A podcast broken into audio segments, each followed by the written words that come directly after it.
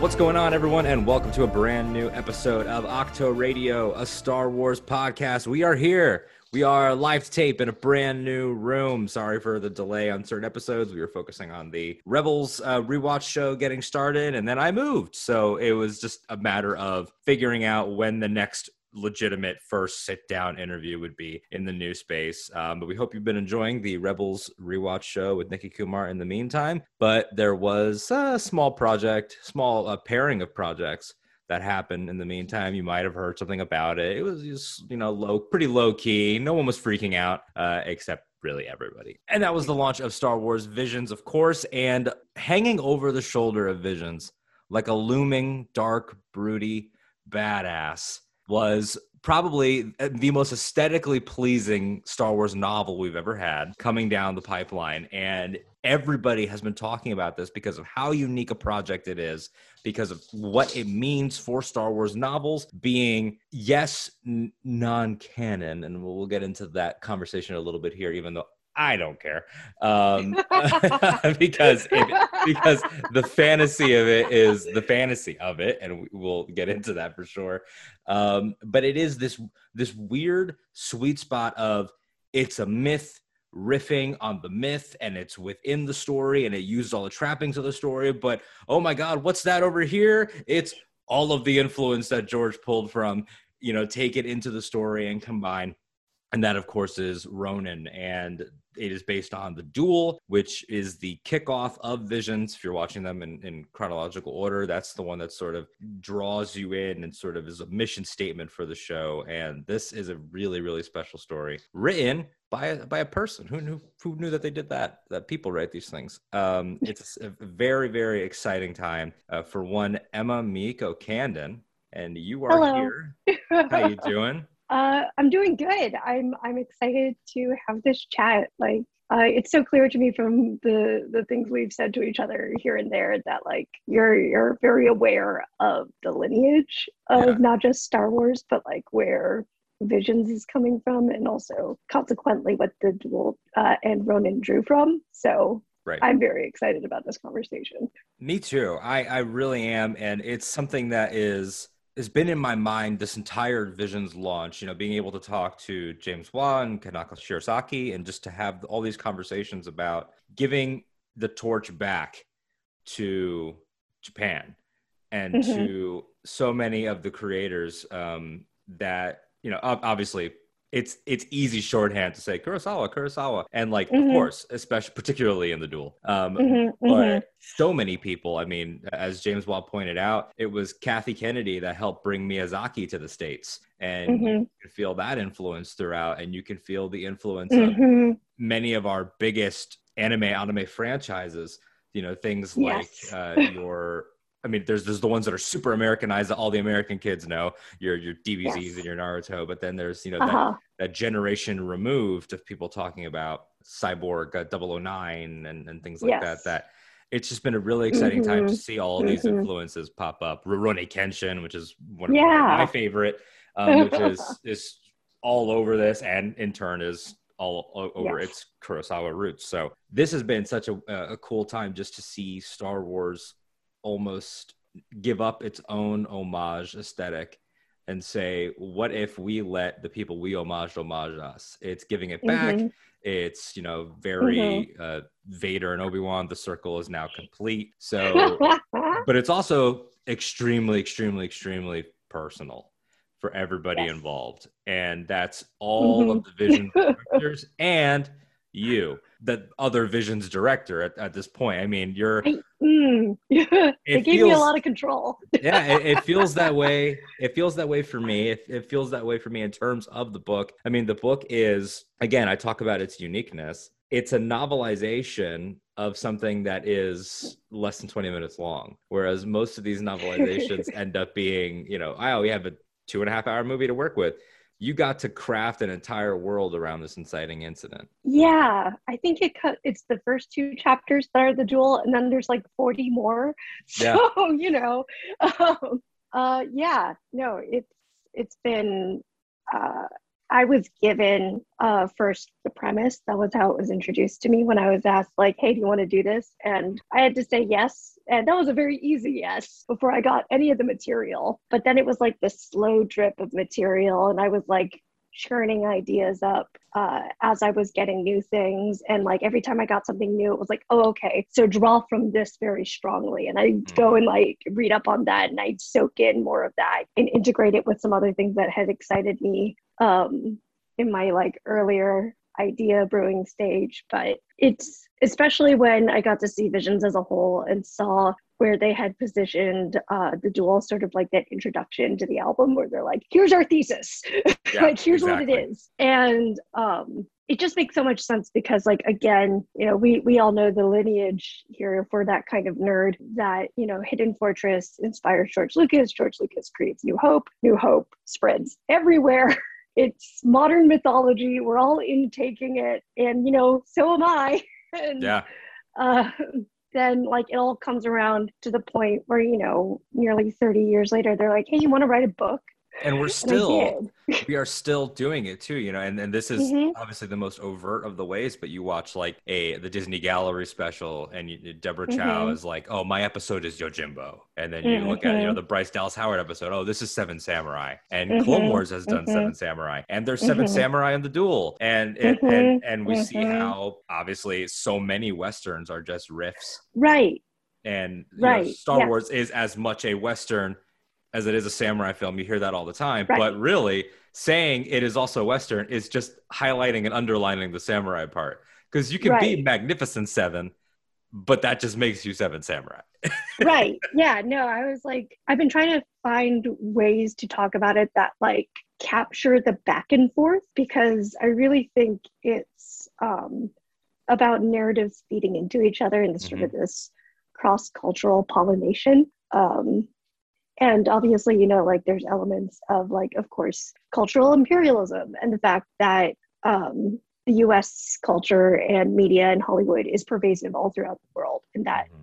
helps create these legends but also like japan japan cool anime it's had a huge cultural influence in itself especially with people who are like really into oh this is this is a thing that's not quite in my lexicon i'm gonna like absorb it and right. integrate what i can learn from it and just oh i love it. It's so cool to be part of this iterative process.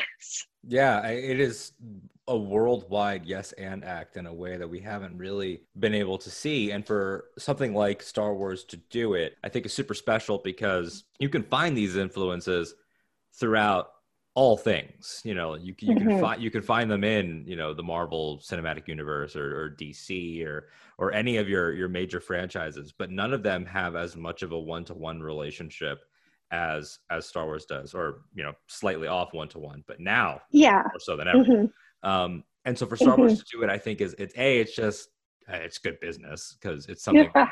Star Wars can do um, in yeah. this way. Like you could do, you know, ten Marvel shorts and do a Gundam Iron Man, and they've done that in oh, Marvel God, comics. Like they've. Oh, done... I want that so bad. Oh, that'd be cool.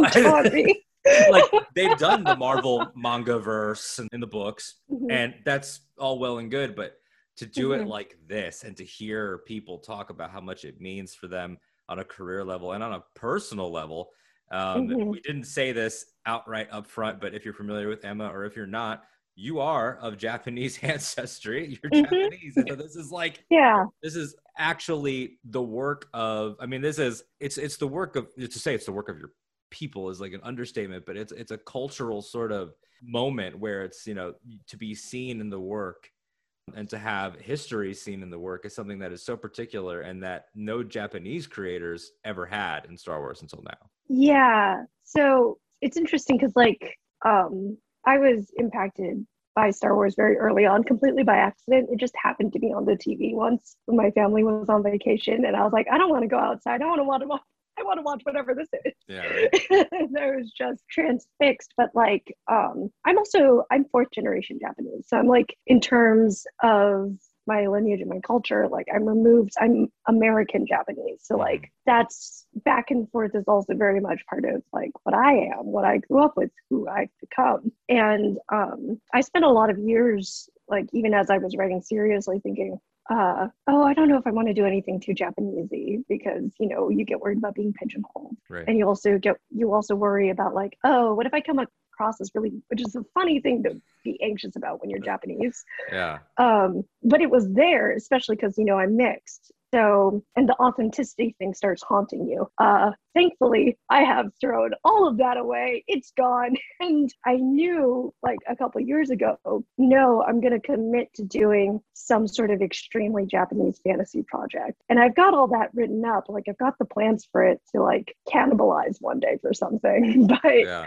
Being offered this was just it was unspeakably beautiful because it's not something that I ever could have thought up on my own. Just the Right. idea of take Star Wars, have fun with it, just kind of run away, do like use these inspirations and build something. But like I never would have imagined doing that. Like I, I always thought, yeah, maybe one day they'll let me write a Star Wars book. That'd be cool. But this, this is something else, and it's it's hard to find words that express how much I'm gratified by the project's existence and also having been invited to contribute to it. Yeah, I mean it's it's again that that that cultural aspect and, and what you spoke to there about being generations removed and almost feeling like like again there this is not like a oh I get it because like Mhm. everyone's Mhm. experiences Mhm. but in terms of me and, and being Latino the Mhm.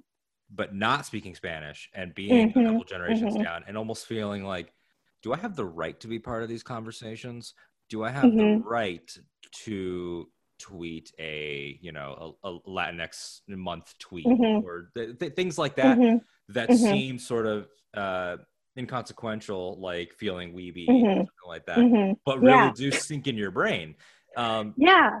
and so to have this now sort of say like you said cut loose run free take every influence you want put it in there and and really sort of bec- come to terms with everything that you've been feeling inside of such a fun setting again like you Mhm. said this is a, sort of so unique and so unexpected like even if the Mhm. the star if this hadn't happened maybe the star wars dream and goal comes to pass but it would have been similar to other authors where they're like okay we Mhm. need you to hit x y and z have some fun here but you know bring it home and d- this is not Mhm. that and so it, it Yeah. allows you sort of to work out your almost a, little- a little bit of working out Mhm. your, your personal uh Oh gosh, yeah. come to jesus moment in the in the Mhm, story. Yeah, no, definitely. Like, um, there was this comic. I wish I remembered the artist. It was this independent artist who'd like just um, drawn through and written up some of her own diaspora feelings, and it was very familiar to me. And it like sort of gave me the language to um, liberate myself into a sense of like recognizing where I sit in the lineage of history and having contentment with that and going like, yeah, one, authenticity is an impossible bar to meet. Don't chase it Mhm. because the only way you can have it is to be alive. And that's the most important thing, right? To be alive and to be doing whatever you're doing in the most giving way you can. And the language she was giving was like, here is where I am. I am, like, I don't remember her exact lineage, but she was like, I am what I am. I am as removed as I am removed from that. And when I return to those roots, I am reaching across a gap and I am translating and I am doing it with compassion and I am doing it with yearning and I am doing it with the desire to give as much as I get. Like that's perfect. That's that's Yeah. where I need to land. Yeah. And like as a consequence, I was able to, you know, draft up that whole like big fantasy thing that maybe one day I'll work off of. But um instead of that I got to do visions. I was like, yay.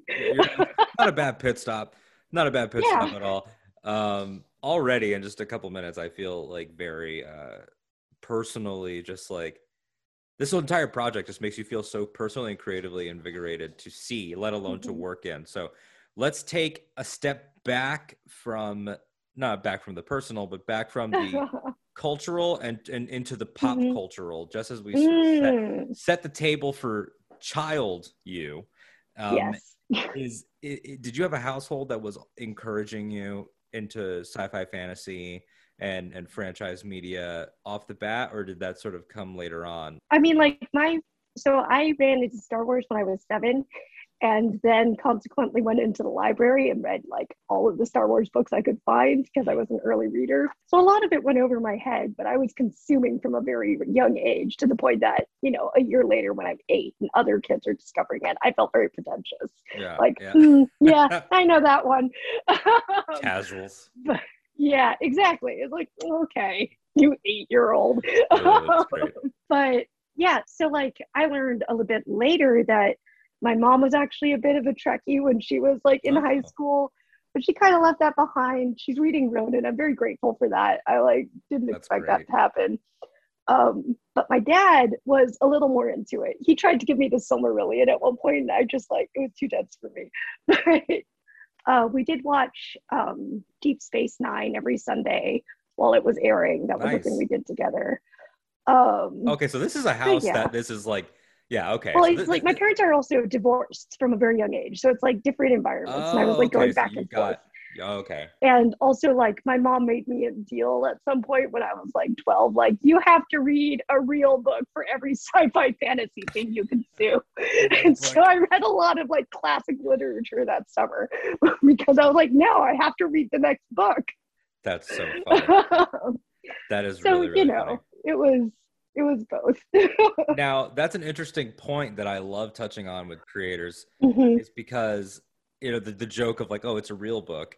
Um, mhm, But when you look at those real book experiences and your Mhm. Star Wars experiences, mhm. it's it. I think it's really not that you need to do the one for one trade off with kids, but it is important.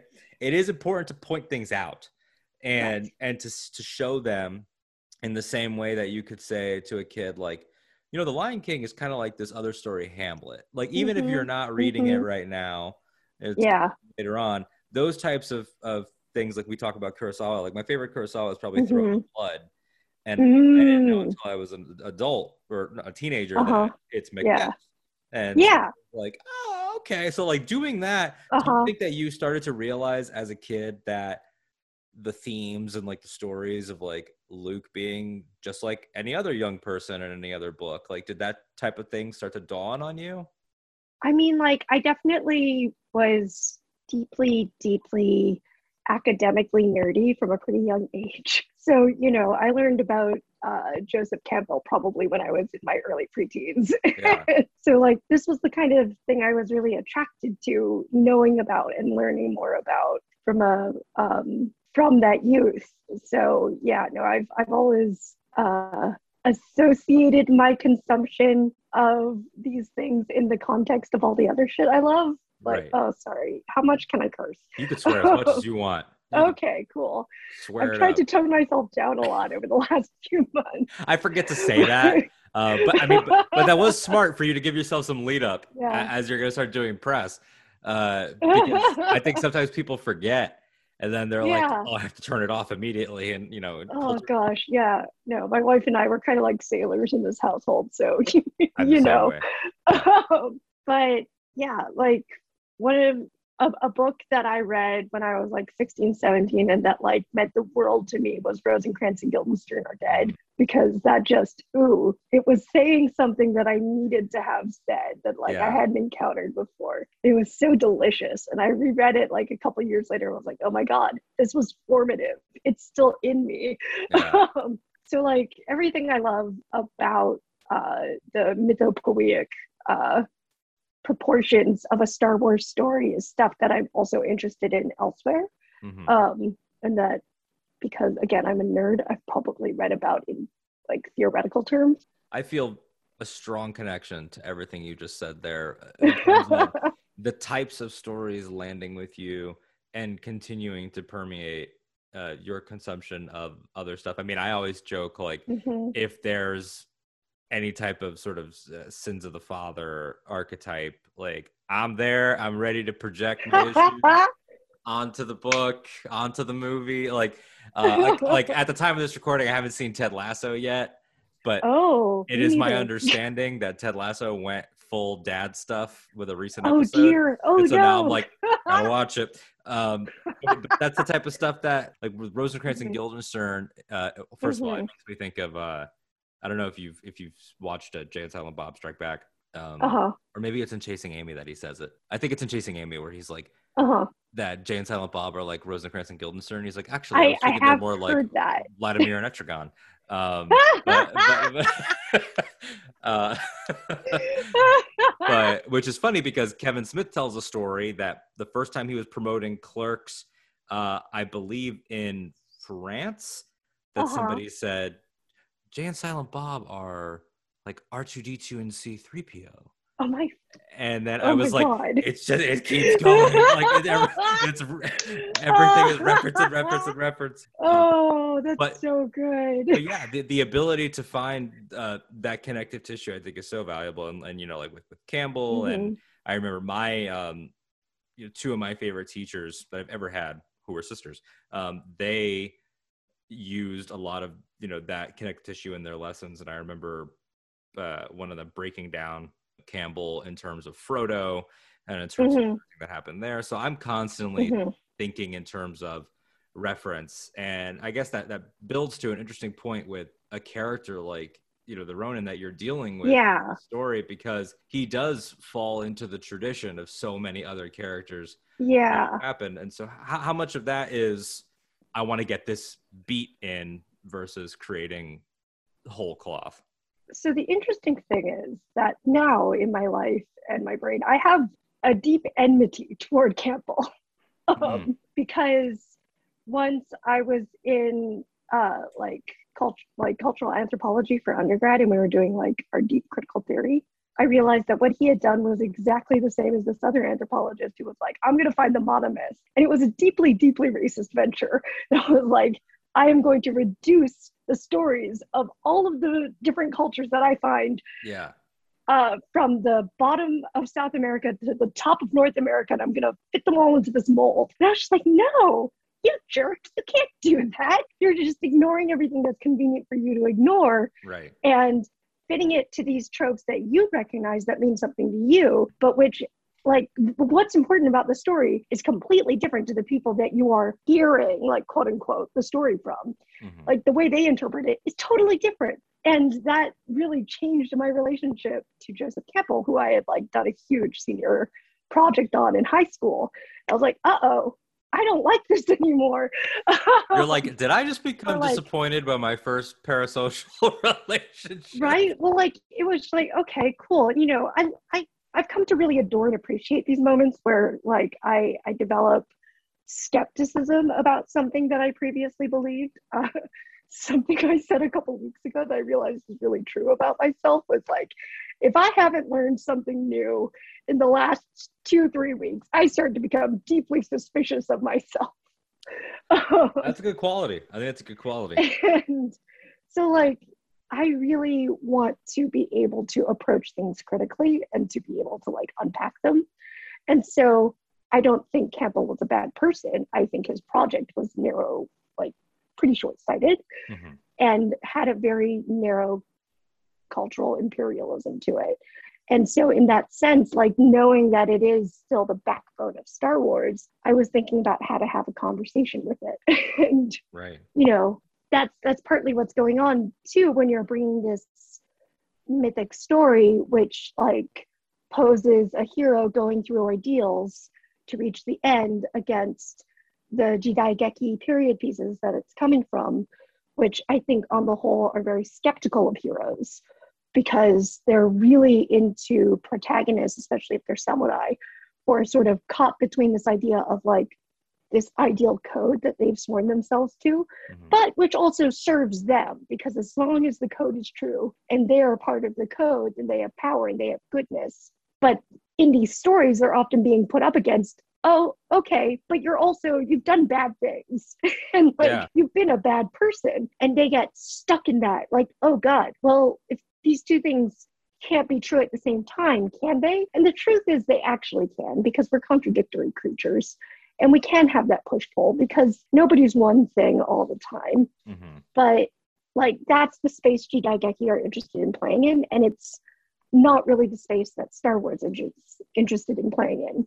So for Visions, when you're like bringing those things closer together, it was like, all right, so we have a guy who's made some mistakes. Just a casual uh, Sith Lord resume, like you know. I don't think it's.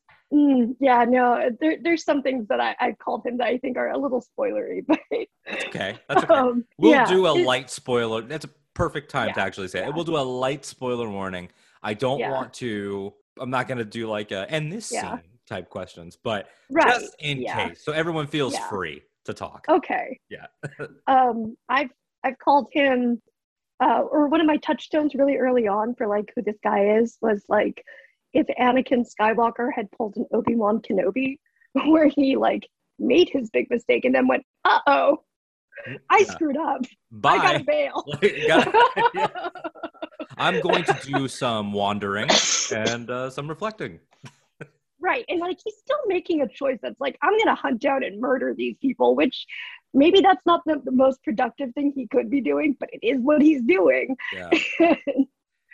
um yeah, so you know, like that's all drawn from the character they give me. Here's a guy roaming the countryside. He has done a good thing. It is maybe incidentally a good thing. Yeah. Like, what's his deal? Why and is this he is sort of his this? modus operandi of the Yeah. uh, of kyber crystals and sort of the Mhm, they, mhm. they give you a lot of good uh, i always cite my, my buddy joseph scrimshaw on the force center podcast he calls it yeah. star wars does tip of the iceberg storytelling star wars is you know yes it's in Medias Res and and and you know those but but star wars is doing in the most bare bones terms is saying uh look at this okay bye like, and then you're Yeah. like, well, what, what what does that mean? What, what's going on? What's under there? That's what Star Wars always is. And so Yeah. you get to something like the end of the duel, the short, Mhm, which is you know two chapters of Ronin, and mhm. it's like uh, he did do that incidentally good thing, and like yes, people have now been protected and benefited from his deeds. But Yeah. also, like even at the end of you know seeing the short, I, I I got to see the short a little bit early. So even at the end of seeing it, I was like, "What? That's a what do you mean that crystal's gonna protect him? That's not good. Like that's, a, that's, a Sith crystal. Like kid, get get away, get away from this man. Like, and then it ends. So you're like, oh, nah, nah, I want to read this immediately. So you got, I think, really uh, presented with so much, so much Mhm. meat to work with here. Mhm. Um, And Mhm. I, I love what you're Oh, saying. yeah. About, I mean, and the start in terms of Star Wars, like what if Anakin had made an Obi choice, and but Yeah. in terms of the you know the Jidaigeki films of what they're dealing with, Mhm. is fascinating in terms of breaking down heroes, but then also in terms of setting, like you look at something like I you know I mentioned Rurouni Kenshin earlier, and how he's, Mhm. you know he's Mhm. the, the Hitokiri Battosai, and you know, how he Mhm. was, how it's all post-war. Like so many of the Mm-hmm. shorts are post the fall of the Jedi. Um, Mhm. You know, the uh, to- Toby Toby one is like Mhm. that. Mhm. Uh, uh, F in the Village Bride is like that. Like Mhm. it feels Mhm. like when they gave these studios the open, you know, blue sky ability with these stories, Mhm. there was a shared sort of cultural fascination with we're coming off of a great conflict Mhm. and these are Mhm. wounded people pe- people dealing Yes. with things and the Mhm. duel is just dripping with that where you can see Mhm. even in his small moments so many of which are also in ronin like you get Mhm. obviously you're treated to so much more of this fascinating character um, but for those who haven't read you know we'll Mhm. keep it in terms of what they may have seen already Uh-huh. uh, you know the, the, the whole line of like you're a jedi and he's like unfortunately i am not a jedi like just, just the- yeah. just the whole thing of unfortunately tells you so much Uh-huh. about this man Uh-huh. uh, which i thought was fascinating no, the the war stuff you bring up is really interesting because I think actually um, a lot of modern anime, and, and probably I have this bias because I took a class in college that was about post-war Japan Hmm. and pop culture, Yeah. and um, but like there's a lot in anime that is working through feelings about war. Um, and one of the early decisions I made with Ronin was like, because it's Jidaigeki, uh, and Jidaigeki is usually sort of set, it's typically set in the shogunate, which is like, Rurouni Kenshin starts like right after that, right um, the fall of the shogunate. But uh, the way I had it in my head was like, okay, so this, and I don't think this is spoilers because there's background noise that you sort of like pick up yeah, in the first five chapters, which are out now. And um, maybe it'll give some texture to that to anyone who's interested. But like, uh, the theory I had was that this is a point where the shogunate has quote unquote ended because of this rebellion that the Sith apparently did. And because it gave the reason, it gave uh, the ability to the emperor to like regain some of his power and authority by calling the lords under him mm-hmm. to go like we have to take care of this threat it's huge we have to be united and so like reclaiming some power from the way it's become like this territorial regional lords thing so the empire and the seat of the throne that's strong right now or newly strong potentially very brittle given that it's you know only been 20 years or so since that all came together. Mm-hmm. but that's the period of history that i'm like playing around with. It's obviously not a one-to-one because that's not how it worked in history. Yeah. But we're moving from like a more shogunate type era to a more like okay we're all unified again theoretically. Yeah. um, people might still be arguing with each other but like we have an emperor now and that's more than in name only again um, but again like i really wanted it to be you know the empire's empire because in jidaigeki the tension is between your loyalty to that and your sense of maybe that compromises your ability to be a good person sometimes. Um, not saying that the things you do in the name of the empire are always bad, because often it's protecting people. Um, but it also means you're a guy with a sword who has the authority to use it whenever you feel like it. And some people with swords are just dicks. Yeah, and how does that affect your ability to, for some people, I guess it's heal. Um, mm-hmm. for some people, grieve. For you know, for mm-hmm. other people to mm-hmm. to find direction. You know, to not be mm-hmm. you know a, a, wayward sort of wandering mm-hmm. uh, figure. Mm-hmm. All, nobody is able to like self actualize if they're constantly, uh, you know, if they're an on call weapon. You know, like right? You're, you're exactly. Not, you're not yeah. allowed to do, and that's something that you see yes taken from uh, mm-hmm. Japanese art and and put into mm-hmm. so many characters now of you know mm-hmm. uh, characters that can't quit you know yes. or, that, that aren't allowed to yeah. quit and you know that that's mm-hmm. that's that space that Wolverine lives in where yes he's mm-hmm. this Canadian character but so many of his seminal stories are set in Japan or influenced by Japan mm-hmm. because he he is that guy where it's like I, I don't age I'm constantly being dragged into this um, mm-hmm. and how how do characters sort of break or or not you know in, in yeah no um the question of people so something i like to say about like the way i like to deploy violence in the stories because like i love action movies i'm very simple in that way i am easily entranced by a good action scene. I still haven't seen John Wick, and that's a disservice I'm doing to myself. the oh, first one so came happy. out when I was hospitalized. You so. are going to be so happy if if, if you're getting entranced by a good, it's like I mean the whole gun fu thing. Like yeah, yes, it's a trend now. Like, but I'm with it. Like, give it to yeah, me a thousand no, I'm times. I'm excited. like I was breathless all through Mad Max Fury Road. You oh, know, yeah. Die Hard was my favorite movie for ages. I love good action that feels like palpable. And so, you know, I do that in my work because it's something I enjoy that like how do I get other people to enjoy it? So uh my theory of it is that I like to deploy it as a poison because I think violence should feel scary mm-hmm. and it should also deeply affect the people who commit it, regardless of how into the action they are or how devoted they are to the thing that they're pursuing with their violence. Like it's a slow acting poison that hurts you yeah. because it's like psychologically you are wounding other living beings and that's no good. it's just bad for you. Do not recommend. yeah, it's just no, don't do that. Not yeah. with your life. But you know, if I'm writing about characters who are like, who again, I'm drawing all of these people with their lightsabers closer to the samurai, then they are people who are expected to do violence. Like that's the thing they've been honed to do. And I won't again talk too much about that, but like that does come up. Like this is a thing that's been done to everyone who's more sensitive in this empire is this understanding right. of well, if you have this ability, then you come learn how to do violence for us. That's just what you do. Maybe it wasn't always like that, but it is how it is now. And maybe that kind of sucks for a lot of people, even the ones who are good at it.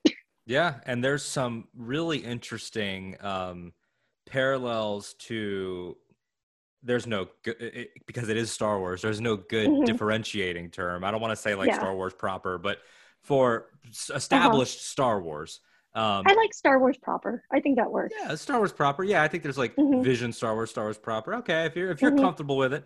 Yeah, um, no, it makes sense to me. Yeah, Star Wars proper has that entire uh, small story. You might have heard of it. Uh, the whole prequel trilogy, uh, yes. where where the, the, all these conversations are happening. We are keepers of the peace, not soldiers you know uh-huh. we uh, uh, you know we can investigate this uh, we can't fight a war oh dooku yeah. ah, he's a political idealist like yeah. we, we hunt him he was one of us like it's this there's all this yeah. about are we cops are we yes. generals are we like obi-wan you're gonna go be a detective now bring them to justice what justice is uh, we'll figure that out when we get there like yeah it's like oh my god you guys no do better you gotta figure you gotta think about this and decide what you don't do yeah like there's you cannot figure out philosophy with this with the sword already in your hand like do mm-hmm. that in the council mm-hmm. chambers and so much of yeah. that tra- translates well into these conversations because that push pull of what is a keeper of the peace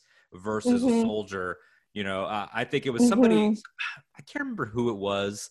And it wasn't somebody like in the Star Wars space. It was just a friend. Mm-hmm. I, I, wish I could give him a shout out in case he's listening. I, I, I, have to think about it. But somebody in my life who was a very, very, very casual Star Wars fan, maybe only seen some of uh-huh. them, yeah. Said, Isn't it interesting that these guys don't carry shields like Captain America and mm. that they carry mm. swords? and I was considering what they say they are, and I'm like, that's mm-hmm. that's a solid point. That's that's a solid. Mm-hmm. And you, you know, you, they end up with this push pull that I think is always really uh, fascinating when explored in other facets, and what you're able to do here, specifically with Ronin as it relates to mm-hmm. is that all the other shorts, in their own ways, are creating either like Lop and Ocho is a Star Wars mm-hmm a new Star Wars planet. The Village Bride is a new Star Wars planet. And so's this, but none of those other mm-hmm. ones mm-hmm. Are also um, translating the aesthetic through a different lens, or none of the other shorts are translating verbiage. Like, yes, there is the Empire in the other shorts, but there it's not like the Empire, comma, in feudal Japan. The other, yeah. This one has the most transformation of, you know, like we see it visually, like what if a Doug character, but you know, in a in a in a moving mm-hmm, mm-hmm. thing and yeah, yeah, yeah. Astromech droid, but you know, is being repaired while the tea is boiling. Like yeah, those types of things are super interesting to me. So talk to me mm-hmm. about not only translating ideas, but translating like the nitty gritty of Star Wars. Like what types of things is, are going through your mind if you're like, oh, I want to do, you know, I want to do uh, this, this vehicle, but I got to make it like this or that, you know, just an example. This is, this is kind of funny because like, um, one, uh, over the pandemic, I've had the, I, I've befriended a lot of like other writers and creative people over the pandemic because we've all been like, we're stuck at home. I got to talk to somebody. Um, but one of the people I've gotten to know is um, Alyssa Wong. And mm. so we were chatting a little bit about the writing she was doing on Aphra. And so, you know, like I had an opportunity to articulate some of my opinions about like what Star Wars is. But it's also something I think about all the time because when I was writing my own debut book with which is now going to be with Tor.com in 2023, I was writing it thinking like write this so that one day they'll be like, yes, they can write a Star Wars. They're capable yeah. of doing this. So like that same aesthetic was on my mind when I was crafting that world. And I think um, it has to be a very tactile and sort of like grimy space. You know, you have to like believe people live here and stuff's broken and they have to figure out how to fix it or they have to live with it. And also everybody's whining all the time. They're often doing it in a funny way but like that's kind of the attitude you're bringing to it mm. when you're shaping the kinds of things that people care about and the kinds of things they're going to talk about which is also going to shape in turn what the world looks like. So there's that early, you know, after we have the whole duel, like we take them out of the village, and one of the first things they run into, it's just like a bunch of people traveling on the road, just kind of Mhm. chatting to each other, talking story. And that was an opportunity for me to set tone and terms. Like, this is the kind of stuff people care about. It's like very much, we're still bringing our stuff to market so we can sell it. And we have some conveniences, but we're by no means are we in the center of the galaxy where our needs are like far more removed from us and we get automation Mhm. to do everything for us. Uh, if there's a droid out here, it's doing manual labor. so it's for me, it really comes down to like where people are and what are they doing. And one of the things that I found so lastingly charming about Star Wars is that it's extremely quotidian. Everyone is just dealing with their daily shit. Yeah. And uh, so, yeah, does that answer your question? No, it does. It does. I mean, like, I- wh- what you sort of, what I gather from that is sort of the root of so much of like your philosophy in translating things, you know, and your Mhm. philosophy and and in deciding what aspects to pull. I mean, right there, like you said, like there's like two tenets of Star Wars that I really appreciate are that everybody is the lead of their own story in a way Uh-huh. that like other universes like have that but like Yes. Star Wars has that. And 80s and 90s kids having power of the force, figuring out everybody's names, figuring out everybody's Uh-huh. everybody gets a novel, everybody gets this. Like Yeah, yeah, That- yeah. that has is built in in a big bad way. And the other part Mhm. of that is what you just touched on, which is that we're living life. You know that Mhm. yes, there are stories everywhere. Some of those stories are, you know, like in uh, Bryce Dallas Howard's uh, Mandalorian chapter four, Sanctuary. Like the, we're trying to get shrimp because Mhm. that's what we eat, and Yeah. if we don't get the shrimp, then we don't eat and we don't make money. Yeah. And Yeah. that, that's that whole village. And Mhm. Yes, there. And I remember my my stepfather was watching that episode, and he, you know, coming at it very casually, and he was like, "Well, I don't understand. Like, if they have robots here, like, why would they?" And I'm like, "No, no, no, you, sweet summer child." The droids are akin to like a farm animal here. Like they're not. Yeah. It's not Star Trek where they're going to solve your problems, Uh-huh. but it's not hard Mhm. sci-fi. It's it's just Mhm. fantasy with those trappings. And so now Mhm. in Ronin, it's Mm-hmm. fantasy with Mhm. those trappings and trappings on those trappings. Uh, yes. to now like, you know like you have like everybody's new favorite droid but we put a hat on them and, you know and it's th- those those elements i think are so yes. um cool and either a visually but Mhm. also in like the setup i remember when ronin was announced there were Yeah. lots of conversations about uh-huh. you know the the premise that was given Yes. and the crawl of it uh-huh. and, and it was like wow is is this book low key adapting like the jedi sith schism and and, and, and the sith wars and the and old republic stuff and like i'm not saying you need to comment on who told you what or no, what it's the- fine because that's funny because if I read it, I did there were there were huge gaps in my old Star Wars knowledge yeah because I only had what the library had. So mhm. I actually don't know any of that. that's great that's hilarious I, that's probably the best answer you could give like, i did something accidentally um you know, it's great i mean cool. That type of stuff is is you know it's obviously legends now but people you Mhm. know legends is always slow I mean, what dave filoni had ahsoka say there's always some truth in legends which i think is one of Yeah. the best get out of jail frees for anything they want to do is like Yes. well i mean it's it could have happened that way maybe not Yeah. you know like Yeah. it, it's very possible that there is a version of ronin that did Mhm. happen Mhm. in a galaxy far far away proper Yep. um, Yeah. and Yeah. you can decide in your mind as a reader sort of how that might happen if that sort of thing is Yeah. important to you Yeah. so with that said what is your relationship with a you know lucasfilm as as a working partner and you know story Mhm. group and things like that because this is a different experience for them as well Mhm. um, where they're not giving you the same notes that they would give other authors i've spoken Mhm. to of like oh you can't use that character because they're going to pop up here like Mhm. way less relevant to the goal here Mhm. um, but also your relationship to ideas of I am free here. I'm not inserting what is the feudal Japan version of Luke Skywalker or Leia. Mhm. Like, you know, being able to have in the back of your mind that you're not tied to something. What is that like?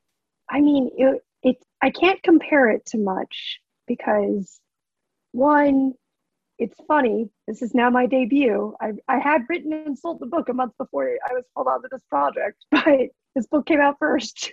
So uh, consequently, it's also my first IP work. Um, and I've now done some IP work. The IP work I've done for Ronin and also the IP, IP work I did for this other thing, like they were both with fairly new and or original stuff. So I got a lot of leeway. Um, Yeah. They gave the first thing I got was a description of like Dark Warrior comes to town, defends town from bandits, turns out to be Sith, and that's no like cool, sold. Sounds great. Let's Yeah. let's do this. And then I got the very first version of the script, which is not exactly how it is in the duel. There's some deviations between there, but um, the original author is uh, Mitsuyasu Sakai. I can give you his name in more detail. He's on Twitter. Um, it's awesome. I I incorporated his characterization of the Ronin in that into the duel because in the duel he's quite taciturn. He doesn't Mhm. say a lot, but in the original script he's actually pretty funny. So, and that was one of the first things that I was instantly attracted to because I was like, I don't think I can write this guy if he's just like kind of grim all the time. I need him to have a sense of humor. Um, yeah. but and that it's also a unique opportunity for a Sith, right? yeah, You don't you don't get that either. So I don't know. I think Darth Maul's pretty funny. I don't know if he's always funny on purpose, but I find Yeah, it. oh yeah. I think Darth Maul is funny to watch, like as as a beautiful disaster. Oh, I was calling him the other day. He's just like an angry old cat. so Oh, funny. absolutely. Yeah. Oh yeah, Um, for, for sure. I, I I feel that way about Palpatine too. Like Palpatine Yeah. is funny. Palpatine is funny Oh, to watch, like as a petty, petty, uh, just just I- refuse. Ventress is also funny in the same way of like, oh, don't make that decision. That's a bad decision, Yeah. honey. Uh oh, Yeah. here she goes. None of them have, I think, like none of them can crack a joke, but oh boy, are they just bad at life? It's great. anyway, so like um my first taste of the Ronin was that script by uh, Mitsuyasu Sakai, and going like, okay, that's who he is in my head. He's like, he doesn't always say what he's thinking, but he's always like got his thoughts going, and that was where his conversations with the voice really came in handy because they're always sniping at each other. but yeah, I was given again a lot of leeway. Um, I when I turned in, I was doing like idea works, pitching things to myself at every stage, and I would get something new. I'd be like, "Oh, okay, Mhm. incorporate this." Um, dig dig more into that. Um, but when I offered the outline, I got very little feedback. they were like, "Yeah, sure, go for it." And you're like, what? Um, yeah, Freedom. Tom, my my editor Tom was a little like, "Oh, okay, great. I I hoped they wouldn't say anything, but they didn't. Yay!" Yeah. And like every once in a while, there'd be things where they're like, "Oh, can we do this uh, like a little bit different?" Like, um, there was one point where they're like, "Uh."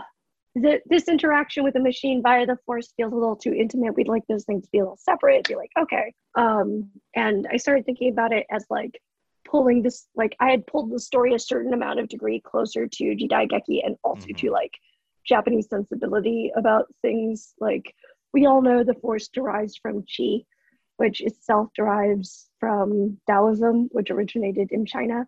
Mhm. And so the dark and the light side, which none of us really understand what that means, which is why we can debate it all the time. Um, I brought that also back to its origin in terms of like yin and yang, right? Yeah. The uh, a, a black current and a white flare. So you know, like darkness is passive, but it's like almost it's a current, it's moving. And Which is some of my favorite stuff that you did, yeah. by the way, is just like that hooray! that like sort of I'm I'm a really like force obsessive person. That's Mhm. my side of Star Wars. So like Visions was a treat overall. Um, but then particularly with the way that you approach that stuff of I mean, I could hear sort of, you know, like the, the conversations I've had with friends or, or Mhm. in my own mind while, you know, doing Mhm. laundry and stuff like. Like Mhm, that's, that's mhm, what you think about when you're a Star Wars nerd. Things like mhm. cosmic versus living, dark, light, flowing, rigid, you know, all that different stuff. And I, I loved the way that you incorporated Yeah. about how they Yeah. move different, feel different, and there's that push pull. I think is really fun. Yeah. So I was just pulling it closer to that. And then every once in a while, Lucasfilm would be like, oh, can we pull this a little closer to Star Wars? Be like, okay. Um, like my original conception of uh, the Jedi was a little more in step with samurai. And uh, Lucasfilm wanted them to be a little closer to like Jedi as we knew them. I still, they're, they're still evidently quite different from Jedi as we know them, but Mhm. there was a version of the way I was thinking through the story and constructing it where they were even more akin to samurai. Um, but yeah, like that was mostly where it was. And I was constantly like, oh my God, can I get away with this? Are they going to let me have this? I Yeah. hope they let me have this. Well, what's And cool about you saying that is that immediately in my mind, I'm like, well, maybe the ones that are even closer to samurai are the generation even before. You know, like Yeah, yeah, like uh-huh. it's it's something that, and I, again, like to ask you questions that you a Mhm. don't know the answer to, or b couldn't answer even if you did, is useless for everybody. So I can't say like, will there be Ronin prequels, Ronin sequels? Like, I- I mean, if they ask me to, yes. yeah, exactly. Like that's the best answer we could get. Like sometimes I, I I listen to interviews with authors or, or filmmakers or whatever, and it's like Uh-huh. They could tell you even if they did know. What are you Yeah. doing? Um, but yes, if if you had the ability, you would. And those are the types of things Mhm. where it's like now that it's a proven commodity, like who knows sort of what the Mhm. what the next step of that would be. Um, Mhm. I did want to follow up though on that process with Mm, the the creative um, input. mhm. So Mhm. who who at Lucasfilm were you working with? Was it some of the, the familiar faces like uh, Jen Heddle or you know or Matt, Mar- Matt Martin and, and those Yes. folks? Those are two names I recognized. Yeah. There are other names in the document that I can't quite recall. That's great. But yeah, I'm just I think those were two of the main ones. There was another person who was there, and it was just like these were all people who were like in the comments of the manuscript. Um, Yeah. Where like, oh, can we do this? Or oh, what about this? And um, but overall, again, it was extremely hands off compared to like my understanding of how this usually goes. Sure. Yeah. And a lot of that has to do with just the nature of the project. yeah. Absolutely. I mean, I've had um, without getting like too much into it or without getting too much Mhm. into like other people's business. I've had Mhm. conversations on air Mm-hmm. and off air where sometimes when you're doing Star Wars proper and it's like this is canon, it does count. Uh, I've Mhm. had a conversation with a writer where their entire arc was supposed to take Mhm. place in post one of the films, and they were like, "Nope, got to be pre one of the films." They were like, "Change that color, change this, change this, change this," and and the the core ideas worked, and you wouldn't Mhm. know, but I Mhm. can only imagine how stressful that would be. Um, yeah. Oh God. Okay. Actually, there's some funny stories here in the sense that um, I also got notes from the studio, which I had asked for because I Yeah. was like, I got their character designs and I got to watch, and I got that early version of the script, and I also got um, to watch like three successive versions of the animation. Cool. um, and I got a couple notes from them about, and it was really in step with what I had already sort of like taken away from it, which is like, okay, this is Jidaigeki, and this is like the era we're working with. Um, and they had some details about like their version, their vision of like why he's collecting the crystals and what the crystals mean in this world. Um, and like the idea of their e- illegality was something that they had thought of Mhm. and um, Tom and I were immediately like sword laws. Mhm. um, when the shogunate was like, no, no swords for anyone except for those who are part of our clan, our Yeah. our business. Approved And sword. so it's like, yeah, that's that's what they're doing with uh, the kyber crystals. And um, the thing that was really tricky to weave was actually the Ronin's lightsabers because I knew he had two. right. I did not know that one of them was the scabbard. Yes. And that was something that watching the short, and then obviously you get more clarity, of course, uh, uh, on the written in the written word. Uh-huh. But I don't know if you had a similar experience to most of us as as fans viewing. I had where- written the in, the version of the short I saw it was the only thing that was clear to me was that he had two. I'm like, okay, he's got two hilts on his on his waist. That makes sense. Right. I do wonder why she didn't think about the fact that he had two hilts, but whatever. right. And so it's not until like I saw the second version that I went, "Are you kidding me? And that's when That's what it is." established that. See, because when I first saw, obviously, I've only seen the finished version. Um, Yeah. but it even took me f- aback where I was like, did I miss a second? Uh oh, that's so cool. Like I I had this where I was like, I thought that he only had one. I scrubbed back to like a- Yeah. a, a body shot, like a wide shot where you could see his waist. Uh-huh. Yeah, that I Yeah. that's in really interesting that you had you got So- to witness that idea happen. Well, like, because I'm, I'm sure they knew it from the beginning, but it just wasn't clear to me in the short yeah. that I, the original version I saw, which had, you know, full on T poses at some points. yeah. and like, um, so I had to edit things at that point because I had already written the draft. So Where like, he's this is clear in those five chapters. on his belt. So Yeah. yeah, it's our, I, I can say this because it's out in the five chapters, but Yeah, yeah. Kodu steals one of them in chapter five. Yeah. I was like, oh my God, which one does she take? Uh oh, I have to figure this out. Um, and there was a last minute other update from the studio that happened while we were in past pages, which is like, I'm almost hesitant to say because it's just, oh, no, it works. So the reason he has a scabbard is because his usual lightsaber, his proper one, he can't turn it off hmm that's the thing they tell me right at the end. So we had to layer in edits to include that and to like work in work it into the story. Oh God, it was a nightmare. I like I love how it came together. And what's great I is wish I had known that earlier. I don't know if you saw just in, in like conversations online, but that was Mhm. a a half joking observation that a lot of fans Yeah, made. no, I I saw that like- I was like, mhm.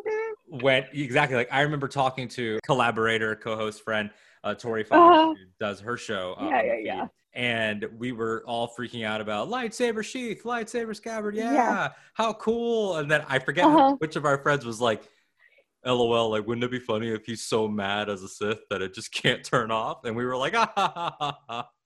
And then the fact that it ends up being is hysterical. Oh, and Like if they again, and what a great visual metaphor. Like that's It's just so good funny. visual storytelling, Yeah. but also stressful Uh. for you to have to then layer in. I mean, like I was laughing every time that I, I got another update about the lightsaber because at that point it was just like this guy. Yeah, it's like he. Yeah, no, What's going on in his head? What's wrong with him? Yeah, was and by there that I mean the something? Ronin. Yes, not not editors. the Ronin. Uh, was there something that you wanted to translate from Star Wars proper that didn't get in either for being too tough to crack, too out of place, or something that you were like, that's a little too on the nose? Like, I'm not saying go so, going so far as like a cameo, unless there was.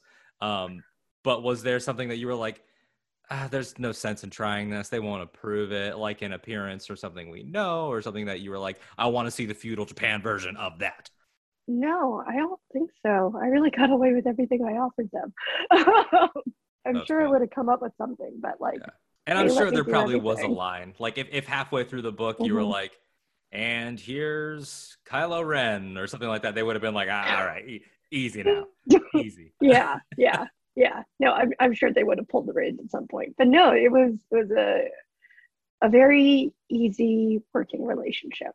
so glad to hear that and i think that it's a perfect time now that we sort of dissected a little bit of that to dial it back in terms of your creative inspirations right now. Hmm. Something that i've been really into asking everybody that i talk to as of late is who is inspiring you right now or in the lens of this whole project you know who has inspired you along the way? Where are you at sort of creatively? Because it hasn't been the best time being locked up and everything in our houses and stuff like that for creative people. You're stuck with yourself a lot. So wh- what have you been looking to throughout your process So the funny thing is, um, I feel like I kind of got a preview of lockdown and that I've been like more mentally ready for it than a lot of people because I got very, very sick in 2012, 2013. mm-hmm. Um, actually i like what happened to me is the worst case scenario of what can happen to you with covid so don't get covid like, like, uh, it ruined my body forever.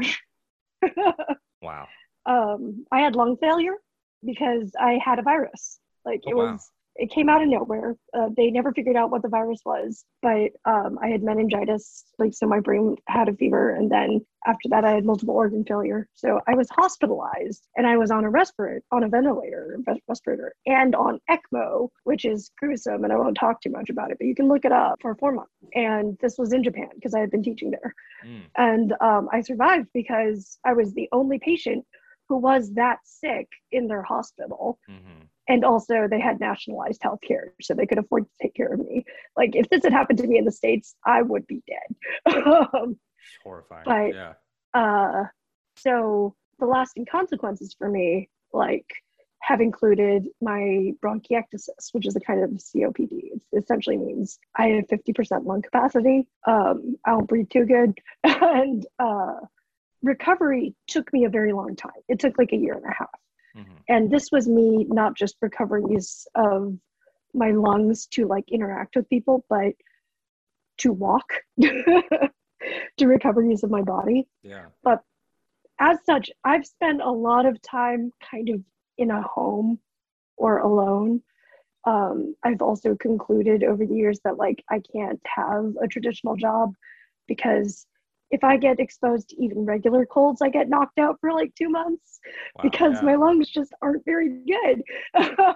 yeah, I don't know. I, I haven't, there have been different ways in which I, I felt the impact of the pandemic. It's usually been fear because, respiratorily speaking, I am very vulnerable. Mhm. So my intake hasn't changed that much, except that I'm watching things that like are like comfort food for me a little more often Mhm. But um, there's so much cool stuff going on in sci-fi fantasy right now. Um, I've had the unique luck and pleasure to befriend some of the people whose work I just am blown away by constantly. Like I love everything Neon Yang's putting out. They've got this uh, Joan of Arc mecha space opera coming out. I think next year. The Genesis of Misery. I read a draft of it. It's That apparently sounds so completely different now. It's so good. They're Everything good you just writer. said, that whole pitch and then the title, I was like, God, wow, I can write that down. That's Yeah. Ooh, ooh, look for that. It's it's gonna be good. Um uh NK Jemisin and Fonda Lee, I think, are both really, really good at like gently putting you into a roller coaster seat and going, Hmm. strap in, Yeah. and just sending you on your way. And you're like, Hi. oh God, it's gonna get bad. Yeah. but you're just you're there. Um, I love studying their books for like how their their absolute mastery of the emotional hinge. Um, I also spend a lot of time listening to uh, real play podcasts. Mm. Like my favorite is probably Friends at the Table, and they're just so inventive and so thoughtful and so engaged and like their joke is their running joke is that they love dramatic irony too much. But um you know that thing where people will be afraid of metagaming at the table? They take metagaming and they're like how can i make this problem worse? It's so good. And like everything they've made me laugh out loud when i'm in the middle of driving. Um, or like weep when i'm doing the dishes. I love everything they do. Um, they're doing a horror season right now which is like castlevania meets kind of a weird americana bent it's really eerie and good and scary and i love it. Um they've also done mech stuff and they've done fantasy stuff and it's it's delicious. But yeah i also like i watch a lot of humor things so Yeah. Funny people on youtube Which honestly, yeah, is extremely necessary in these times. yes And, no uh, i that's that's my comfort like i've watched it, it's funny uh h bomber guy did this video on the russian game pathologic like right before the pandemic started mm, and I I watched it a couple times during the pandemic because one, it's very funny, and two, the game is very interesting. And I scrolled down into the comments the other day and was like, oh my god, I'm not alone. Look at all these other people rewatching this video again and again. that's awesome. Yeah, I mean that's that's finding those things that you can go back to repeatedly hmm um, is so important just for our shared, just I think collective sanity uh, Mm-hmm. right now. But but they, thank you again for um, sharing a little bit of your of, of your background too in terms of of the struggle that Mhm. you had to go through uh, in you know that 2012, 13, 14 period. Because I mean, it's like that perspective and your your openness. I hope Mm-hmm. has. I don't. I'm not saying that any of us can convince people that are Yeah. horrible choices, but I hope that it at least is um, imparting some awareness of of the severity. Yeah. No, I, I'm very aware that like facts don't persuade people. They just 'cause, like I have an MA in psychology. I know this. Yeah. um, you know, it just is true that I a virus once ruined my body and I my life had to be reshaped because of it. Um and that experience definitely shapes the way I approach characters and stories and the way that something happens to your body. Uh-oh, consequences time. Yeah. Yeah. Imagine that. Imagine that. Mhm. Imagine that in these times. Uh, but so in spinning off of that, if Mhm. we're, if we're going to now focus in on Star Wars, I'm always Yes. curious, especially for people working in Star Wars, Uh-huh. um, the Star Wars stuff that you're not involved in, that you see coming Mm. up down the line, that is not related to Ronin potential more in that Ronin world or Mhm. Visions potential in the Visions world. We're looking down at what might be. I mean, 2019 was a pretty banger year for Star Wars because you had Yes. the premiere of Mandalorian, you had the end of the sequels, you had Fallen Order. Obviously, comics were always going strong, um, Mhm. novels. But now in 2022, where Mm. we stand to see Mando season three, Bad Batch season two, Obi Wan, Andor. What are you the most excited for right now? Um, Obi Wan and Andor.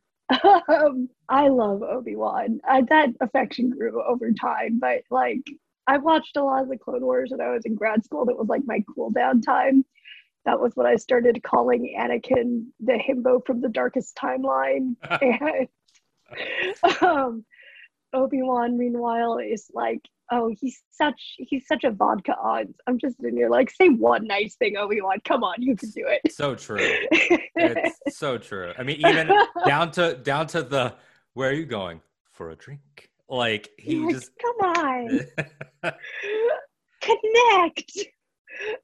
um, and consequently, I love where they are in the beginning of Revenge of the Sith. But um, no, I'm really excited for Obi Wan. I want to see what's going on with him and um, Andor because K2 is my buddy. K2 is like the only action figure I have of Star Wars. I the that only for one. That's restraint.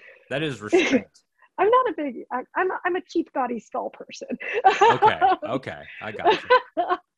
but uh, I love K2, so I'm really uh, and Rogue One also like.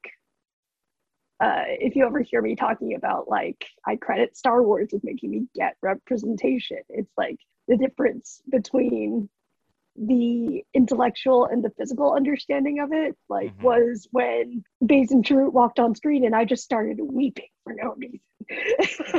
Yeah. I was like, oh, okay, this is what it means. I like they're Chinese, but it's still there's a familiarity there that's step, really like yeah. getting into my body. so I love Rogue One. I'm probably never gonna watch it again because it took too much out of me. Yeah. But I love K2, and I'm really looking forward to Andor consequently. Yeah, and I think that there's something, you know, particular about both of those stories, which is just like Mhm. a, a massive processing of pain. Whereas Mhm. the pain of what I'm in right now with Cassian, or the pain of what I was just in with Obi Wan, Mhm. a lot of reconciliation. And I think that, Yes. I mean, if if you had told me um, that Obi Wan was going to be a series a few years ago, I would have been like, huh? Because you know we didn't a we didn't have Disney Plus, but also because it just feels like, oh, it's Obi Wan Kenobi. It should be a movie. But like the more that we've gotten closer to it, especially with the announcement of Deborah Chow, I've just been Mhm. like, wow, like this is this could this could be like a mythic, reflective, just like come to Jesus in the desert. Like it just sounds like it could be so yes. good. Like I I don't know how much. I mean, they've already teed up that Vader's going to be in it, so we're probably going to get something flashy. But like my Mhm. the Obi Wan series in my heart, he only pulls the saber out once, like in the finale. Like I would love it to be just like methodical. Oh, Like I want people to turn tune in for this show and be like, no one said anything in that episode. Like that's what I want. Like I'd be there for it. yeah, drinking tea, like walking walking to the cantina, helping Uh-huh. someone. Oh gosh. I bet he's a local menace. oh, oh, for sure. Because yeah, he has to get that reputation somehow, right? Like Uncle yeah, they're like, Owen, like, "Mm, no, crazy old not man. that guy. Get him out of here. Yeah. Oh, here he comes again in his robes. He's coming to sell us something. Tell us about the force. Ooh. That's so exciting. Um, Yeah. So now let, us take it even one one lens even further down into this. Mm. What in Star Wars in world characters that you really want to play with, or characters that you want to see again? Are there things in Star Wars that are jumping out to you right now, or even that you were like, "Wow, I would love to do my my take on them," and, and whether my take means my uh, Ronin verse take or otherwise in, in, in a Star Wars Yeah, I mean, it's so hard to say because, like, I really loved the sequels. Um, they did like just the emotion of them was Mhm. really delicious to me. Like, I really like, in particular, I just, eh, you, you know, I love meta now, but like, as a consequence, uh, The Last Jedi was just, ooh, mm, scrumptious. Like, I thought it was just such a good eighth entry into a nine part saga because it sits down and goes, What are we doing here? exactly. Like I've always said that Force oh, Awakens yeah. is like I don't want to say remember because I'm not trying to like Yeah. remember Barry's meme. Like I'm not Mhm. trying to knock it at Mhm. all. But Force Awakens is here's why you love Star Wars. right. I, I felt like and it was like an is- operatic chorus. Exactly. You know, it's and, going like, Here we are. exactly. And then Last Jedi Mhm. is but what about that? Like Yeah. but but here's what you love about Star Wars, but why do you love that? Is Yeah. I thought was like just a perfect, and that's why I've I've always resented the it threw away seven criticisms because it's like no, it took everything that seven said and was like yes and Yeah. in the best way. Yeah. No, I think those criticisms are objectively wrong, but that's another conversation. I think so too. Uh, this episode's gonna be three hours now. Everybody, buckle up. Uh, okay. yeah. so I've had a lot of time to think about like what is it about the sequels that like spoke to me most, and um, I think at the end of everything, I don't always think of things in terms of like, oh, that was my favorite character, because I I'm a little more just meta, I guess, in my approach. Like, oh, like, oh, I love that moment. I love that scenario. But um, I would get so excited whenever Finn was on screen. Mm. So, because if you had asked me like five years ago, like, what's the Star Wars novel that, like, if you got to pitch, what would you do? And I'd be like, well, my favorite books were Wraith Squadron. And part of what I liked about that was like, here's just like these normies trying to deal with all this other stuff. Sometimes your neighbors are space wizards and they have laser swords, and you have to just deal with that. so, instead i got like yeah instead i got this book and i was like it's all laser swords all the time yeah. like okay i'll do it but um i really like the people in star wars like just living their lives trying to get through things i would love the opportunity to work like i guess if i were in canon proper i would love to be able to work with people who are like not in step with the way that the force is traditionally seen by these like larger organizations Mhm. and so the ability to work with like uh, the white flare and the black current and ronin was like a special gift to me that they Yeah. gave me the opportunity to do because again like so much of what I've wanted to do when i've envisioned like my ideal star wars thing is like oh if i could bring this thing that's been interpreted a little closer to the thing at its source Yeah. um so in that sense it's very difficult for me to go like what's your dream project in star wars because like they let me do it i didn't know it was possible until they were like here you want to do this Right. and so then yeah to take those ideas into Yeah. into canon proper would be such a different exercise that it's almost hard Yeah. to imagine what it would be without it Mhm. being because we've seen you know you brought up Sheridan Chirrut and Baze talking about like Mhm, being left of center of the way that the force is viewed mhm. we have Chirrut and Baze as Mhm. Guardians. You have Lor San Tekka as Church of the Force. Like we've named You have the witches in Dathomir, which is the Dathomir, like whatever then, the uh, heck they're doing. exactly like and uh in the Legends of Luke Skywalker, um, he Mm. visits the which again are they're in canon, but it's like there's Mhm. that wiggle room of them being Right. after the fact. Yeah, yeah, yeah. that Luke, you know, met those people that are like, oh, we don't know what the Force is, but we have the Tide, and then Luke Mm-hmm. realizing like, oh, these are the same thing, which uh, Mhm. Visions also does in the Village Bride with Majin, Yeah. Oh, which just like rocked my world.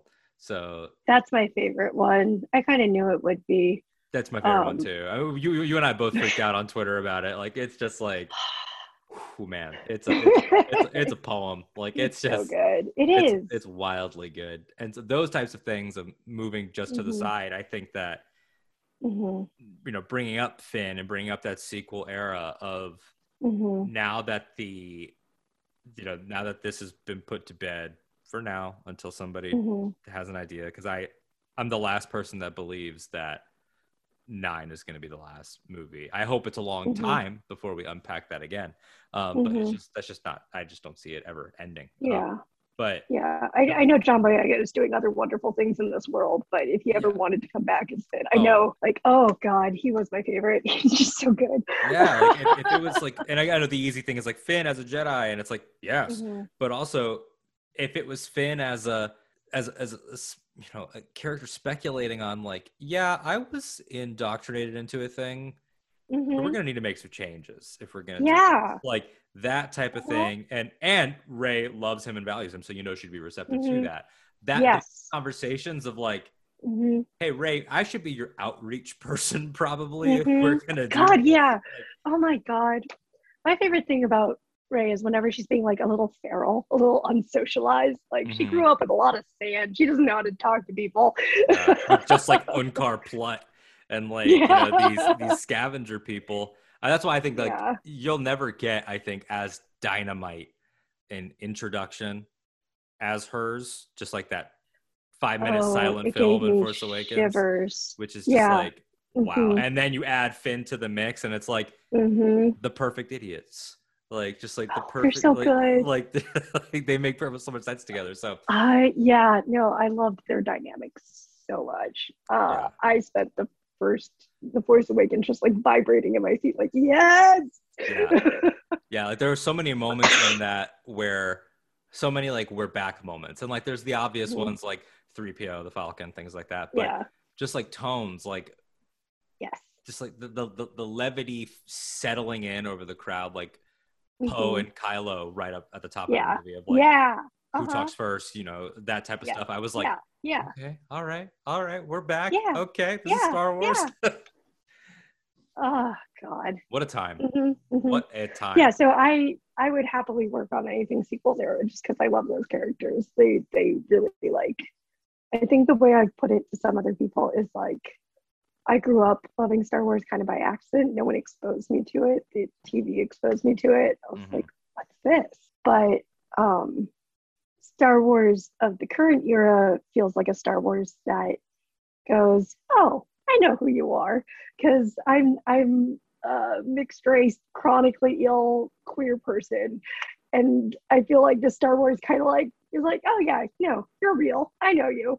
Yeah. And and, and Just that's, and- that mix. And I always try to like emphasize to everybody that Uh-huh. listens that neither me nor anyone that's on the show Uh huh. is ever saying we're not. No one is saying that we've Mhm. accomplished all of it uh, or that we're in a great place. But those Mhm. that, that feeling of Yeah. a better place of Yeah. being seen in this Star Wars is Yeah. is wild, and it's something that I've never had to want. You know, being a, a, a, a cishet white passing guy. Yeah. Like Uh-huh. it was it was it was just handed to me for decades. Um, hmm but to be able to see like coming down the pipeline, Taika Waititi, you know, uh, you know, an indigenous Jewish person running so one of the films. for whatever he does.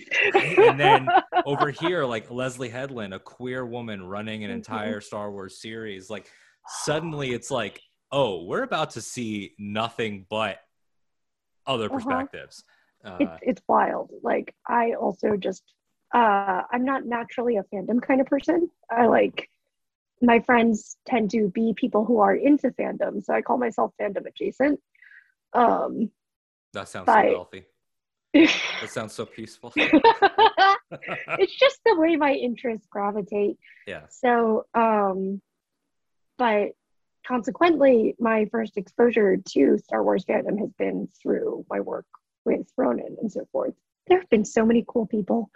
like, people are so chill, people are so sweet. And, like, I know I, I got some advice early on about, like, here's how to, like, vet your social media. And also, I wrote my thesis on toxicity on social media. So I have some, like, awareness of how Yeah. to protect myself with barriers and whatever. But there have been so many nice people that's like, oh, you all you all get it.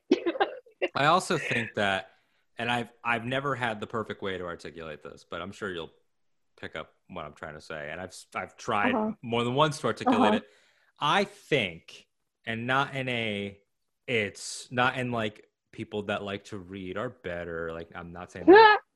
I am saying though that I think that the High Republic shows, Ronin Mhm. shows, um, Alphabet Squadron shows, Thrawn Mhm. shows, all of these big things that are on the page, they require more engagement and time spent that I Mhm. think weeds out knee jerk stuff to a large Yeah. degree. Where I think that it's easy for someone to Rotten Tomatoes, one of the sequel movies, Mhm. see a percentage score and then decide that's going to be their entire fight. Whereas Yeah. a book, it's like, oh, everybody, it took them a little bit of time to put it away, you know, at least a day.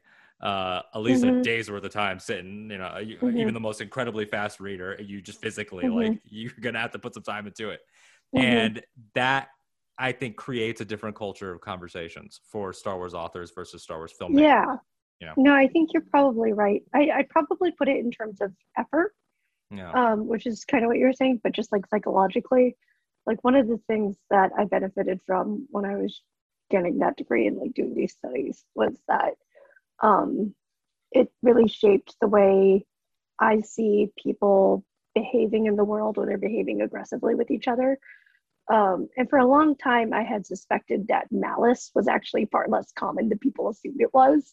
And I have nigh on proof of that because malice takes a lot of energy, and human beings are fundamentally lazy because we are fundamentally energy conserving creatures.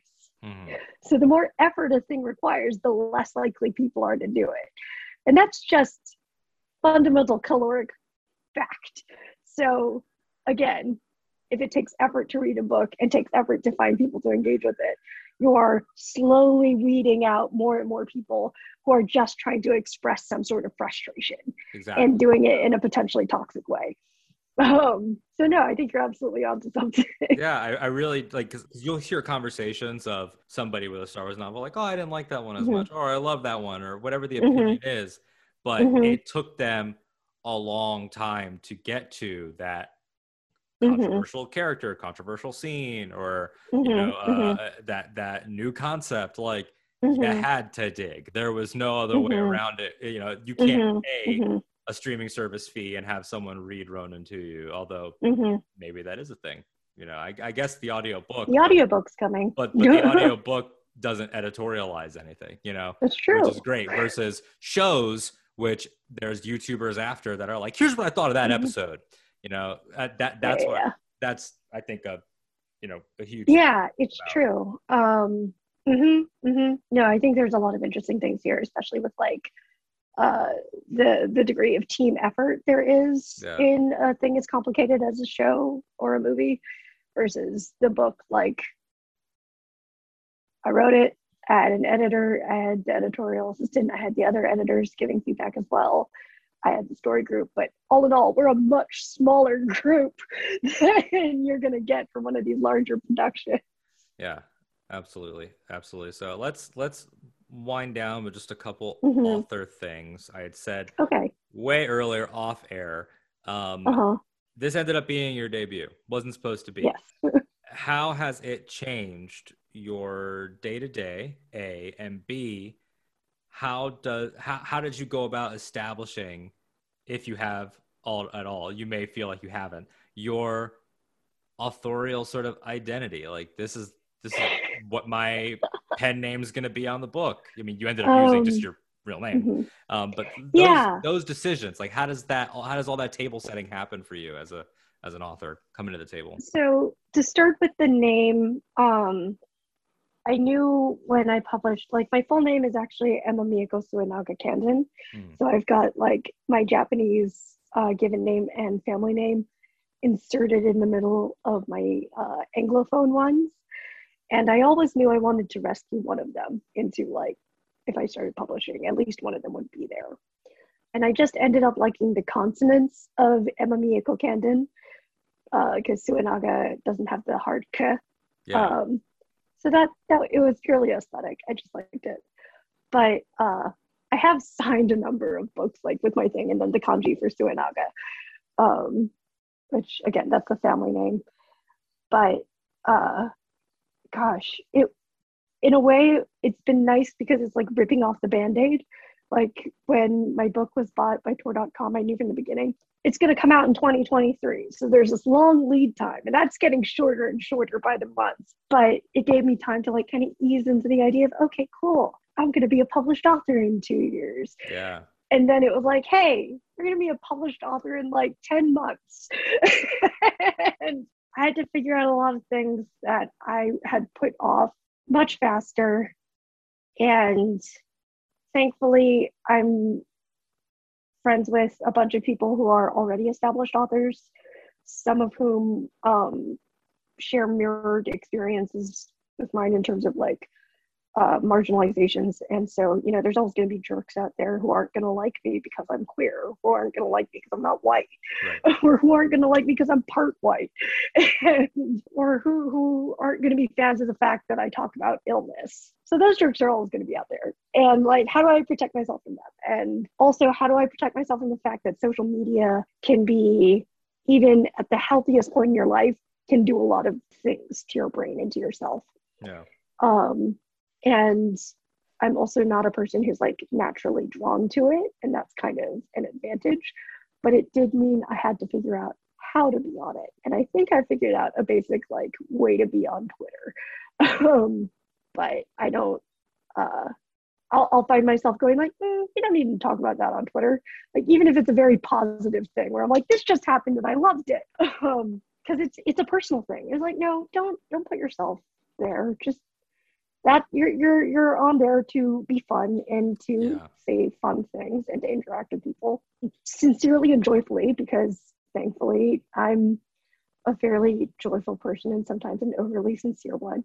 So um yeah, that that all came together and rather wonderfully the stuff I write is adventure science fantasy with philosophical angst. So Ronin's a pretty good introduction to that. yeah, absolutely, and it, it's sort of it, it speaks directly to like like the, the audience I think that is going to engage with Ronan either through you know visions reigniting their love of. Star Wars, bringing them back in, or people that are consuming every Star Wars novel. Like that's a Mhm. crowd that I think following you now into 2023 is a good crowd to have that will appreciate. Yeah, the- I'm I'm very I'm so grateful to have been able to do this. It's Yeah. I have to find a new thing for my bucket list kind of cool. Right. and uh I I didn't know if I was going to be able to fall in love with it this quickly, but I did.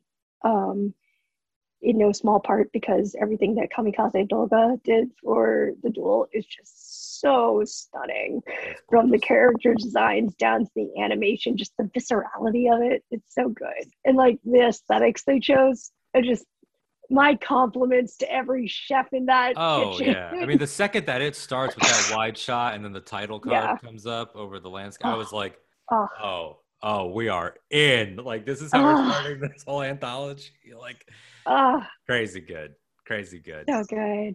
Um, Um, but uh, yeah, so now now for a question that is both mm, basic but also useful Mm. for the person listening. That's like, mm. I want to do that. You know, and I know uh-huh. that's, a, that's a high pressure question.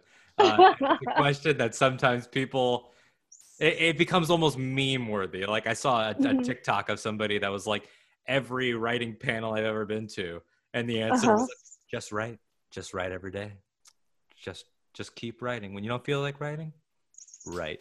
So I know that there's obviously uh, some some answers that maybe you've been given that you're like, I want to push back on that, or I, I do want to emphasize. Yeah.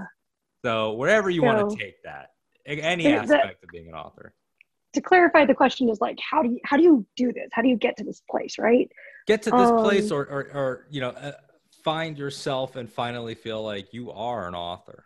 Um i didn't take myself so wonderfully i've sort of done the preface to this because i didn't take myself seriously as a writer until college hmm.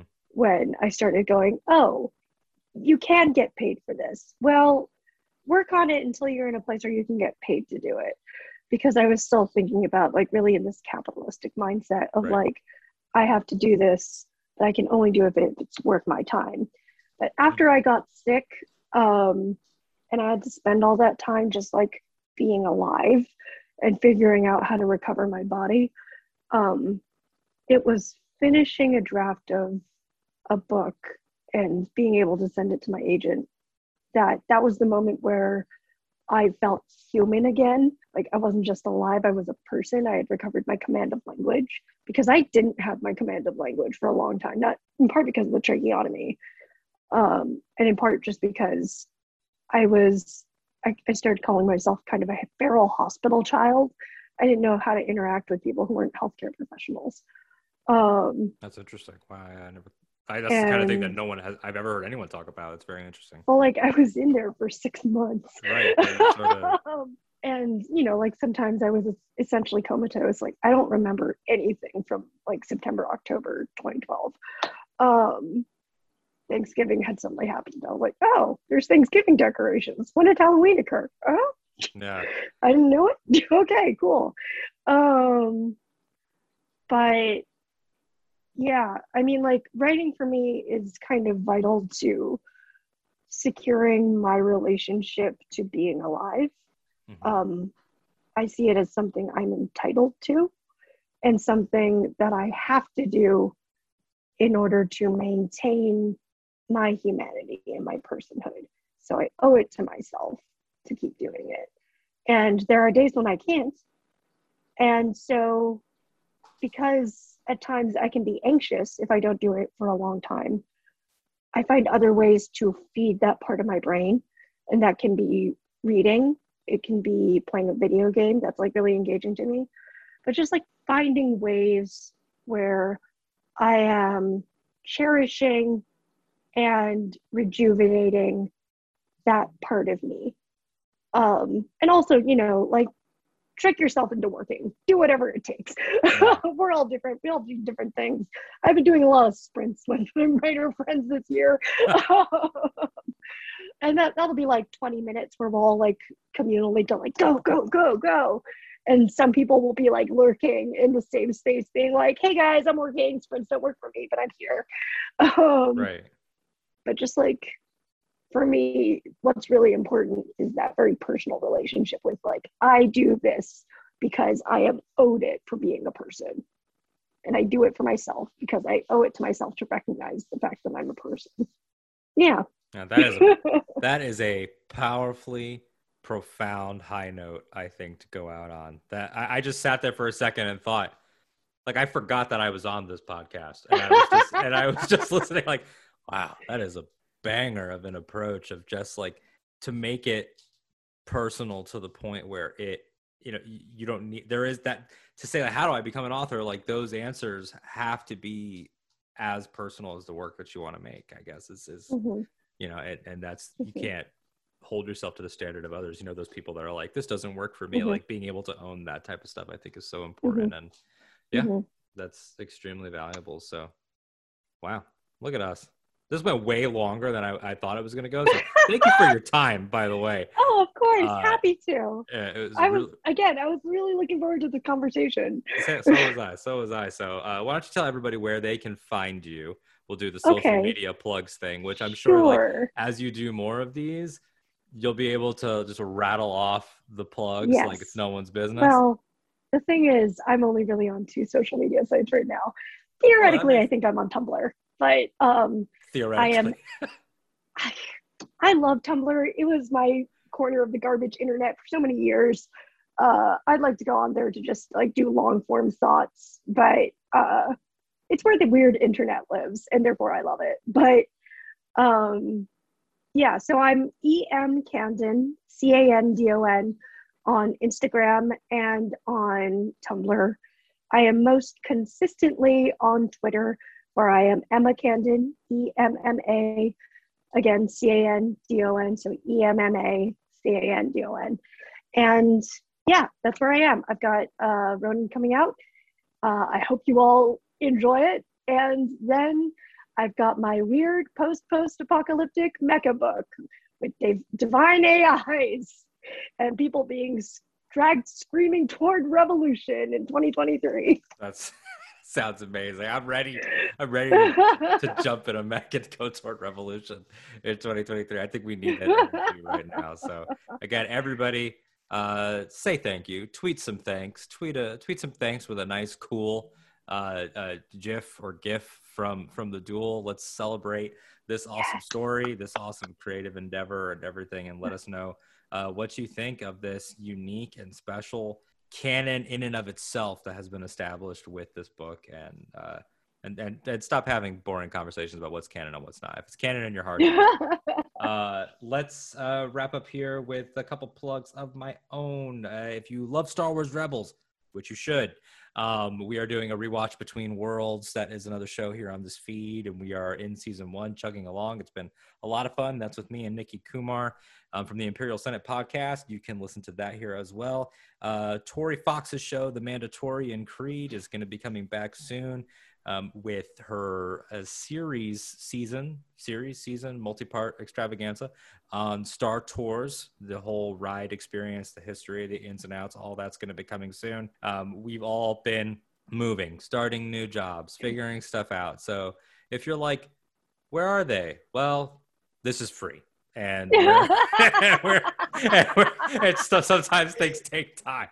Uh, the, I, I, we do this because we love it. It's, I can't do a, a regimented like give me clicks type thing. It's not what we're interested in doing. So it'll happen when it happens, and it'll be better for having marinated. Uh, and all of that stuff is going to be uh, Ahch-To Radio, A H C H T O Radio. You know the one. That's the planet where Luke was hanging out and he was like, I'm going to burn this tree down and then I'm going to die. Uh, but the movie ended up being really wholesome anyway. Uh, so Ahch-To Radio, uh, Star Wars podcast, and we've got interviews coming up here after Emma with uh, Ed Greer, who's a wonderful uh, comedian and writer. He's going to be coming on the show to talk about Mandalorians. We've got some more people involved with Visions that are hopefully going to be coming on. Uh, all types of fun stuff is in the works right now, and so you'll just uh, follow us on socials, and we'll we'll let you know. So. Uh, for right now, you can find me personally tweeting probably about wrestling or Van Helsing because it's October, whatever spooky stuff I feel like talking about. AD underscore Strider, Instagram, A period, D period Strider. But for right now, for me, for Emma, for the Ronin, punch it, Chewie.